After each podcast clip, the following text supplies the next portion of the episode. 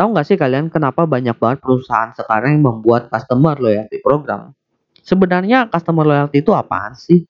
Well, ayo kita bahas di Option Podcast episode ke-62 setelah opening berikut ini.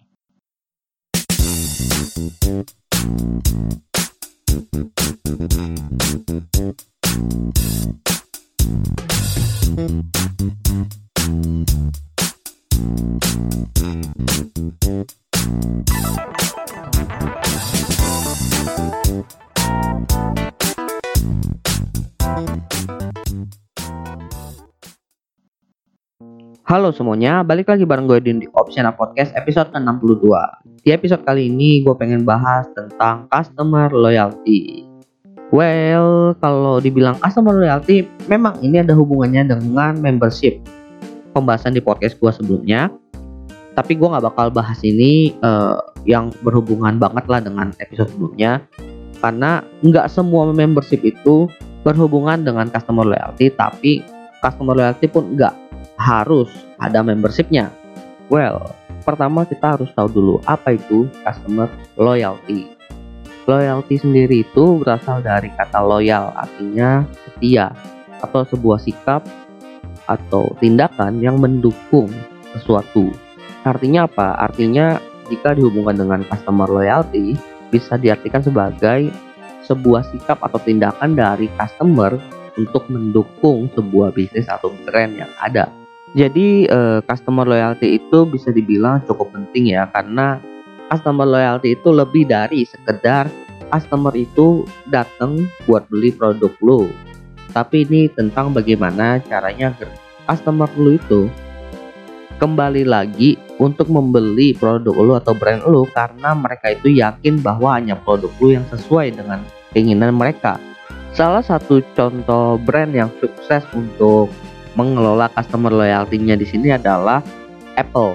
Mungkin kalian itu udah nggak asing lah dengan istilah bahwa Apple itu udah mirip agama. Artinya ada customer yang loyal gitu dengan brand Apple ini. Di mana ketika muncul uh, produk baru dari Apple, mereka itu pasti update. Meskipun kita semua tahu bahwa Apple itu mahalnya setengah mati, tapi masih ada aja orang yang membeli produk Apple tersebut.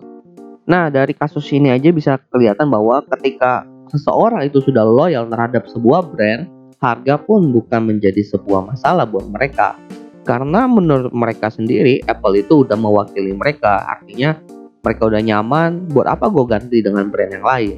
Ini adalah salah satu contoh suksesnya dari sebuah customer loyalty dari sebuah brand yang masih bertahan hingga sekarang ini. Dari contoh kasus ini, gue bisa bilang bahwa customer loyalty itu sangat berhubungan erat dengan tingkat kepuasan customer dan juga bagaimana emosi dari customer itu bisa diberi makan lah ibaratnya. Sekarang gue pengen bahas tentang pentingnya customer loyalty untuk sebuah bisnis atau mungkin brand. Poin pertama ya sini yang pengen gue bahas itu yang paling penting adalah dari segi cost. Jadi dari segi cost itu, jika kita punya customer yang sudah loyal, artinya kita tinggal mempertahankan customer kita, itu lebih hemat sampai lima kali ketimbang kita mencari customer yang baru.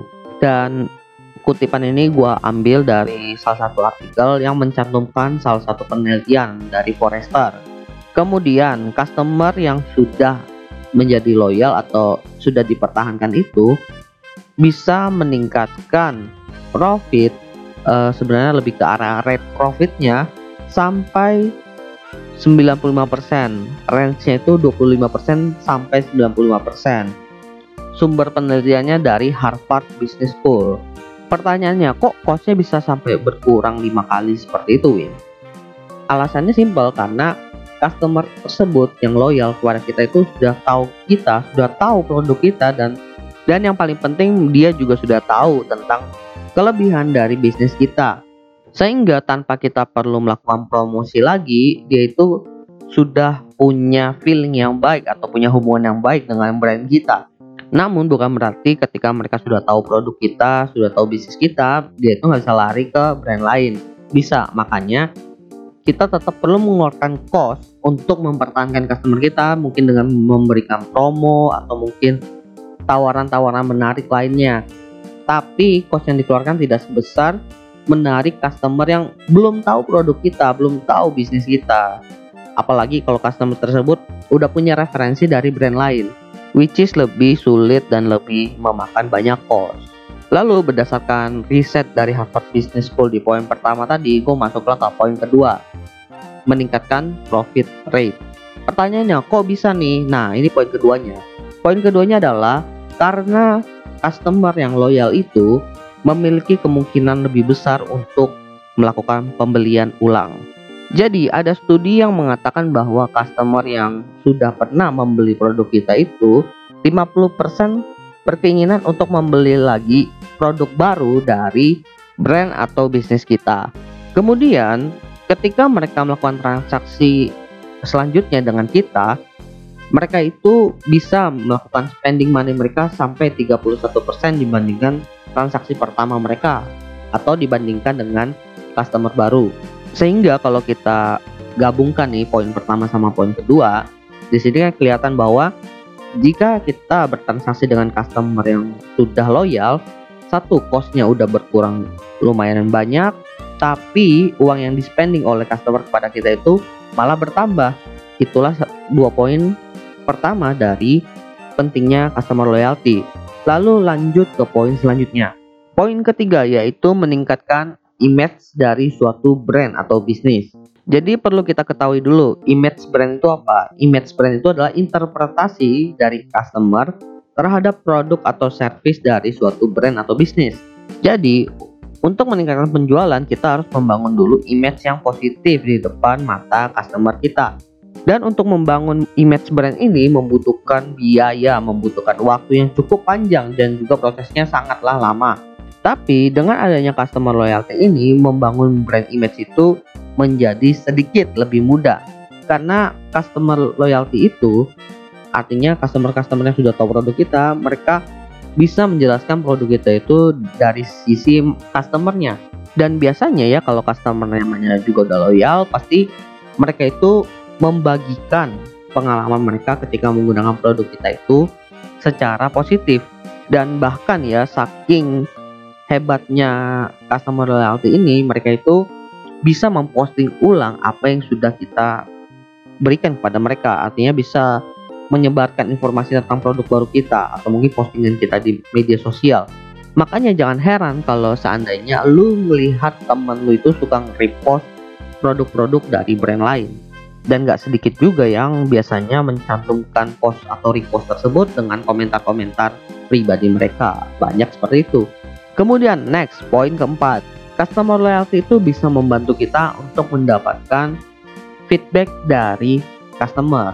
Jika bicara soal feedback artinya kita mendapatkan umpan balik dari customer yang sudah menggunakan produk atau jasa dari kita. Untuk customer yang sudah loyal terhadap produk kita atau mungkin brand kita, akan lebih mudah dimintai feedback ketimbang customer yang bisa dibilang baru menggunakan atau mungkin hanya mengikuti tapi tidak membeli produk kita. Feedback sendiri itu banyak banget jenisnya. Salah satunya kalau kalian sering ngeliat toko online pasti ada yang sering ngupload testimoninya itu. Tapi yang paling relatable dengan kehidupan kita itu adalah mungkin ketika kalian mengikuti salah satu brand yang ada ada, pasti brand itu sering banget memposting stories di Instagram misalnya. Nah, di stories tersebut dia itu sering membuat semacam polling atau mungkin membuat semacam uh, pertanyaan di mana mereka itu meminta kepada kita followersnya untuk menjawab. Nah, biasanya itu ya yang menjawab pertanyaan-pertanyaan tersebut, polling-polling tersebut adalah orang-orang atau followers-followers yang sudah pernah menggunakan produk mereka. Toh sebenarnya pun meminta feedback dari customer itu nggak perlu yang muluk-muluk nggak usah sampai bikin kuesioner tiga halaman. Cukup kayak brand-brand sekarang aja yang upload postingan bikin polling bikin pertanyaan kayak gitu. Itu simple banget kok. Nggak begitu annoying tapi impactful buat bisnis mereka dan juga customer mereka. Apalagi nih cara brand-brand berinteraksi dengan customer mereka pun sekarang interaktif makanya orang-orang dengan sukarela memberikan feedback kepada brand-brand atau bisnis yang ada di depan mereka, apalagi kalau mereka sudah loyal terhadap brand tersebut. Jadi itu beberapa poin pentingnya customer loyalty untuk sebuah brand atau bisnis. Dan sekarang gue pengen bahas tentang apa sih bagian yang bisa membangun customer loyalty dari sebuah brand. Menurut gue personal ya, dan juga dari beberapa artikel yang gue baca, sebenarnya ada dua poin di sini yang bisa menjadi inti utama dalam membangun customer loyalty. Yang pertama itu pelayanan atau customer service dan yang kedua adalah interaksi dengan customernya. Ini bedanya apa Win antara dua hal ini? Oke, gue jelasin dulu. Kalau customer service itu adalah bagaimana cara kita berinteraksi dengan customer yang ingin berbelanja dengan kita atau membeli produk kita. Artinya hubungannya di sini ketika customer itu sudah berkeinginan untuk membeli produk kita. Sedangkan kalau interaksi dengan customer ini lebih ke arah interaksi keseharian. Artinya kalau dia nggak beli pun tetap kita berinteraksi dengan mereka. Pertama, kalau kita bicara soal customer service ya, banyak kasus yang udah beredar juga di sosial media dan juga udah pernah gue rasain. Customer service ini adalah salah satu part yang paling diperhatikan oleh customer ketika mereka berbelanja. Meskipun produk lu itu punya kualitas yang tinggi, tapi pelayanan lu terhadap customer itu buruk, customer pun akan segan berbelanja di tempat lu. Mungkin kalian sering banget melihat kasus-kasus di toko online yang viral di sosial media ini di luar kasus penipuan dan juga kasus customer yang rese ya. Di mana banyak banget orang-orang yang memposting mungkin chat mereka dengan si penjual yang acuh tak acuh ketika ditanyakan sesuatu tentang produknya. Bahkan ada juga yang sempat viral itu penjualnya di tokonya langsung. Which is menurut gua apa yang men-trigger hal-hal tersebut bisa tersebar luas karena pelayanan dari si penjual yang kurang baik terhadap customernya. Seandainya kalau pelayanan dari si customer service-nya itu atau mungkin penjualnya itu baik pada customer nggak mungkin tuh chat mereka disebar. Video pelayanan mereka kok di tokonya itu juga tersebar nggak mungkin dan juga nih biasanya pelayanan ini atau customer service ini masuk ke dalam salah satu faktor yang disebutkan oleh customer di feedback mereka. Ya meskipun menurut gue yang diucapkan customer di Indonesia itu kepada penjualnya itu kalau udah puas itu udah template ya banyak kan yang tulisannya ya cuma pelayanan cepat ramah ya yang gitu-gitu aja itu kan udah umum banget. Tapi itu tetap dimasukkan ke dalam feedback customer karena mereka memang merasa bahwa uh, pelayanan dari toko tersebut itu memang baik makanya mereka mau masukkannya toh pun kalau seandainya pelayanannya itu biasa-biasa aja atau mungkin buruk tapi produknya itu baik ya gue nggak bakal ngasih feedback juga kepada penjual tersebut. Itu dari customer service. Sekarang dari segi interaksi dengan customernya. Biasanya customer ini berinteraksi dengan bisnis-bisnis atau brand itu melalui sosial media. Makanya saat ini banyak banget brand-brand yang udah punya akun sosial media di mana mereka itu berinteraksi dengan customer-customer mereka, followers mereka pun udah banyak. Interaksi yang baik antara brand dengan customer yang baik itu adalah ketika kita lihat nih sebuah postingan dari brand atau bisnis tersebut, jumlah komentarnya atau engagement di dalam postingan tersebut. Karena kita tahu ya kalau kita berpatokan pada jumlah like sekarang pun jumlah like bisa dibeli, which is uh, tidak menjadi parameter yang bisa terukur dengan jujur atau dengan baik. Tapi ketika kita melihat di kolom komentarnya, di situ kan yang komentar pasti orang. Ya meskipun mungkin di komentar tersebut ada juga toko online yang promosi, tapi kan nggak mungkin ya dari 100 komen nih semuanya toko online semua nggak mungkin pasti ada orang-orang yang sudah loyal terhadap brand tersebut ikut posting komentar di postingan si brand tersebut. Dan brand saat ini pun memang dituntut untuk lebih kreatif berinteraksi dengan customernya. Dengan memanfaatkan sosial media yang ada makanya jangan heran kalau seandainya brand-brand tersebut suka posting stories setiap harinya. Dan juga sering post uh, feed di Instagram mereka ditambah dengan event-event atau kompetisi-kompetisi yang menarik.